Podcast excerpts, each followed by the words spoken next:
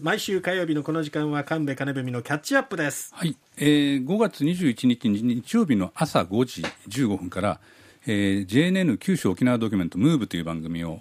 アルキビで放送しています、えはい。でここで、えー居場所を求めて強度行動障害を生きるといううアルキビ制作のお番組が放送されることになっています、はい私もちょっとあの制作をお手伝いしたのでこええのお話をしたいんですけど、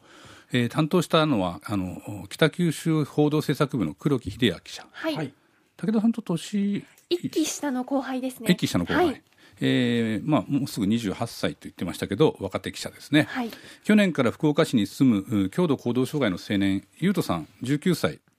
と母親の志保さんに密着をしているんですね、えーニュースでも一回取り上げて非常に大きな反響があっています。でこれをまとめた形の30分、えー九州沖縄ブロックネット番組ということです。で、えー優斗さんは普段は穏やかなんですけど、突然大声出したり頭を打ちつけて自分を傷つけたり、まあ、自傷と言いますけど自傷行為を取ったりしてしまいます、えー頭部を守るためのヘルメットが欠かせない生活になっているんですねで日常生活を送るのに問題のあるこういう行動を取ってしまう人の状態を強度行動障害というんですね、えーまあ、なかなか一つも難しくってですね、えーまあ、放送で取り上げられることは極めて少ない。と思います、はい。えーここにチャレンジした黒木記者のまあ、一旦の、まあまあ、と取りまとめたもの、お集大成という形ですね、はいえーどんな状態なのか母親の志保さんがこんなふうに語っています。中学校3年生になって、まあ、大声であるとか自傷であるとかあのそういう睡眠障害であるとかそういう行動が顕著になってきて夜中中起きてたら夜中起きられるとみんな、ね、寝れる状況ではなるないんですよね。やっぱ声も出すしジャンプもするしっていう、うん。まあ、うるさいからあの近所迷惑になるからあのドライブに連れて行かないといけないっていう状況になったりで都市高難週もしないといけなかったりとかやっぱりきつかったですね。もうずっと運転っていうのはきついですね。もうあのそれこそトイレ休憩もできない。うん。で眠いけど寝れない。危ない、うん、いつか事故を起こすんじゃないかっていう、うん、あの優斗さんに現れた強度行動障害、えーご家族はなかなか大変な状態になりますね、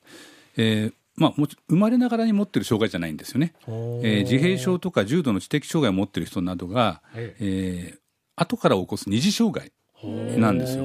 でコミュニケーションが取れないことによる不安とかですね生活環境や人間関係によるストレス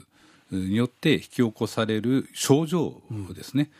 でゆうとさんも小学校低学年までは家族でキャンプに一緒に行って行ったりすることもできてたと。いう状態だったんですが、あー思春期を迎えて、えーこういう症状が出始めて、まあ、大きな声を出したり自分の頭を壁に打ちつけたりとかしちゃってると。まあ、自閉症や知的障害のある人全員に起こるわけじゃないんですけどお全国に少なくとも4万人ぐらいいるんじゃないかと推定されているんだそうです。まあ、なかなかあの大変な障害ですね、まあ、何度かこの番組でも話してますけど私の長男もあの結構程度の重い自閉症を持って生まれてきました、で4歳まではほぼ意思疎通できなかったんですよね、でまあ、自閉症ってあの自ら閉じこもるっていう漢字を書くので、引きこ引きこもりとか引っ込み思案と勘違いされやすいんですけど先天性の脳の機能障害ですね、100人に2人程度は生まれてくるのではないかと言われているので決して少なくはなくて、まあ、家族とか親戚いたら1人くらいいても不思議ではない存在なんですよ。でまあ、あの私たち通常に暮らしている人間との間のグレーゾーンにいる人もいっぱいいる裾野の広い障害ですね、で相手と自分の関係がよくよくわからない。お互いの立ち位置が理解できない。ので対人コミュニケーションに障害が起きてくるんですね、まあ、あの知的障害を伴わないとお言葉も喋れて大学に進んでしまう人もいるし、外見からは障害が分かりにくいんですけど、まあ、軽度の方で普通に喋る人でもなんだか変だなっていう人がいるんですよね、例えば妙に丁寧なバカ丁寧に喋る方、それからふ逆に普通には絶対言わないことを口にしてしまう。例えば女性に向かって「太ってますね」言っちゃったりとかねあの対人相手がどう思うかがの想像力に問題が起きる障害なんですよね。で、えーまあ、こういった方々は空気が読めないという形でいじめの標的にもなったりしてますけど学校ででもあの学校の教員の中にも理解が少ないので、えーまあ、障害の特性に合わせて対応すればいろいろなことができるのに、えー、そのまま放置されていじめが発展してしまうなんてこともあるので自閉症についての知識がもう少し広がるといいなと僕はいつも思っています。でたまたまあの昨日、えー、自閉症を持っている母親についてですねえー、小学校1年生の女の子が書いた作文が北九州市の文学賞を取ったという話題をネットにアップしたんですね、はい。えー、対象は小学1年生。ちょっと変なお母さんのことを知らせたい、うん、子供ノンフィクション文学賞というタイトルでネットに出ています、まあ、ちょっと変なお母さんで検索すれば RKB の記事が出てくるんじゃないかと思うんで、はい、読んでもらうとよくわかると思います、で軽度の方はまあこうやって日常生活できる場合もあるんですけど、うん、私の長男のようにまあ重い自閉症や知的障害を持つ子どもの場合ですね。時に思春期になって何らかのきっかけで強度行動障害を起こすと、えー、なかなか大変なことになるわけです。それはこうトリガーというか、うん、何かがあるとこういう行動を起こすとかっていうのがわからない、ね、わからないですね。ある日突然うん、あのでも何かきっかけが間違いなくあるんですよ。まあ、あの中身は普通の人、はい、私たちと同じ人間ですから、えー、ただバリアにくるくるまれてしまってる、うん、対人コミュニケーションが取りにくいというね、うんうんうん、そういう中で何かが起きてるんですけど、うん、例えば本当に嫌なことが何かあった、うん、でもそれを表現できないからストレスで発散してしまう、で発散してしまうとそれがあの習慣性なってきてそれに近いことが感じたりすると突然また、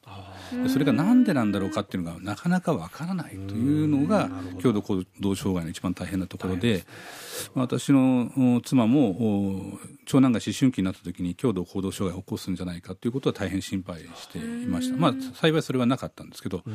まあ、あのどういうことが起きるかはあコミュニケーションを取りにくい障害の場合はなかなかわからないですね。うん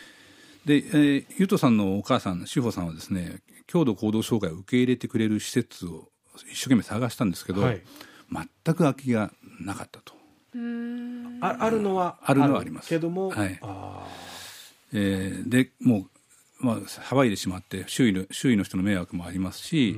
あの家族だけの生活はもう限界かなと、まあ、あの年子をずっと何度も回ったりとかね。そう、ね、まあ、そういうためにこう家を借りてヘルパーさんによる介護で、えー、を行うために自分で事業所を立ち上げてるまあ、あの重度訪問介護という福祉サービスを利用しながら、うん、ああの優斗さんを一人暮らしさせていくということをやってますが、まあ、福祉サービスがあるとはいえですね家賃とかですね、まあ、あのあの騒音対策など非常に多額の費用がかかっていることも番組では紹介されていて。まあ、それに一人で暮らすことができる当事者っていうのもなかなか少ないかなと思うので、うん、えー、よくチャレンジをされてらっしゃると思いましたね。まあ、私はちょっと他人事とは思えなかったんですけど、うん、でこの冒頭ちょっとお話したようにあのゴールデンウィーク島原に行ったんですけど長男と行ったんですよ。はい。で、えー、自閉症の程度は重いんですけど文字を覚えてからはあの、まあ、自分が相手に文字を書けば自分のしたいことを伝えられるってことが長男だんだん分かってきてまして。ずいぶんパニックが減ったんですね。だから何かこう少しでも、まあ、障害の程度いろいろあるけれども、少しでも意思疎通ができているということがストレスの発散ためないということになるのは間違いないんですよね。でうちの長男の場合は、まあ、半年も前からねずっと何時の新幹線に乗ってどこで昼飯をとって熊本城を見て島原行ってだってスケジュールをねずっと毎日書くんですよ。で何度も何度も言ってくる。もううるさいぐらいなんですけど まあ4歳まで意思疎通できなかったことを考えたらまあすごいなとは思うんですよね。だんだんだんだんどんな子でもゆっくりとでも、まあ、一歩一歩確実に成長していくと私は思っててですね、で優斗さんも時にやっぱりすごくいい表情を見せるなと思いました。であの番組の中で、はい、えー、強度行動障害を取りああの受け入れてる施設の様子も出てたんですけど、はい、えー、2年間かけて収まってきたという男性も紹介されてました、まあ、何かがきっかけがあると。それを福祉サービスの人たちが一生懸命考える、まあ、家族も一生懸命考えて、えそこをこのことじゃないかというというか外していくとか、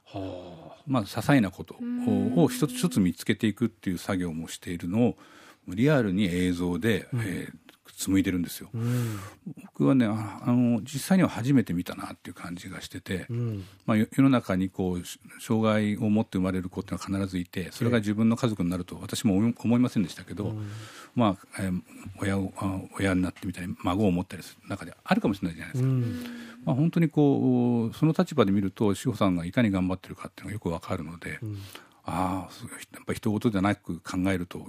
いうのは大事だなというふうに思いましたね、ちょっとぜひ見ていただけたらなと思ってます。そうですね。九州沖縄ブロックネットの30分番組 JNN 九州沖縄ドキュメントムーブ。えー RKB の黒木記者が取り組みました「居場所を求めて郷土行動障害と生きる」は RKB では5月21日日曜日午前5時15分からの放送です。ぜひご覧いただきたいと思います。はい、私が18年前に取材した映像も中には含まれていますし、えー朝が早いんで録画でも結構ですから ご覧いただけたらと思っています。神戸金文のキャッチアップでした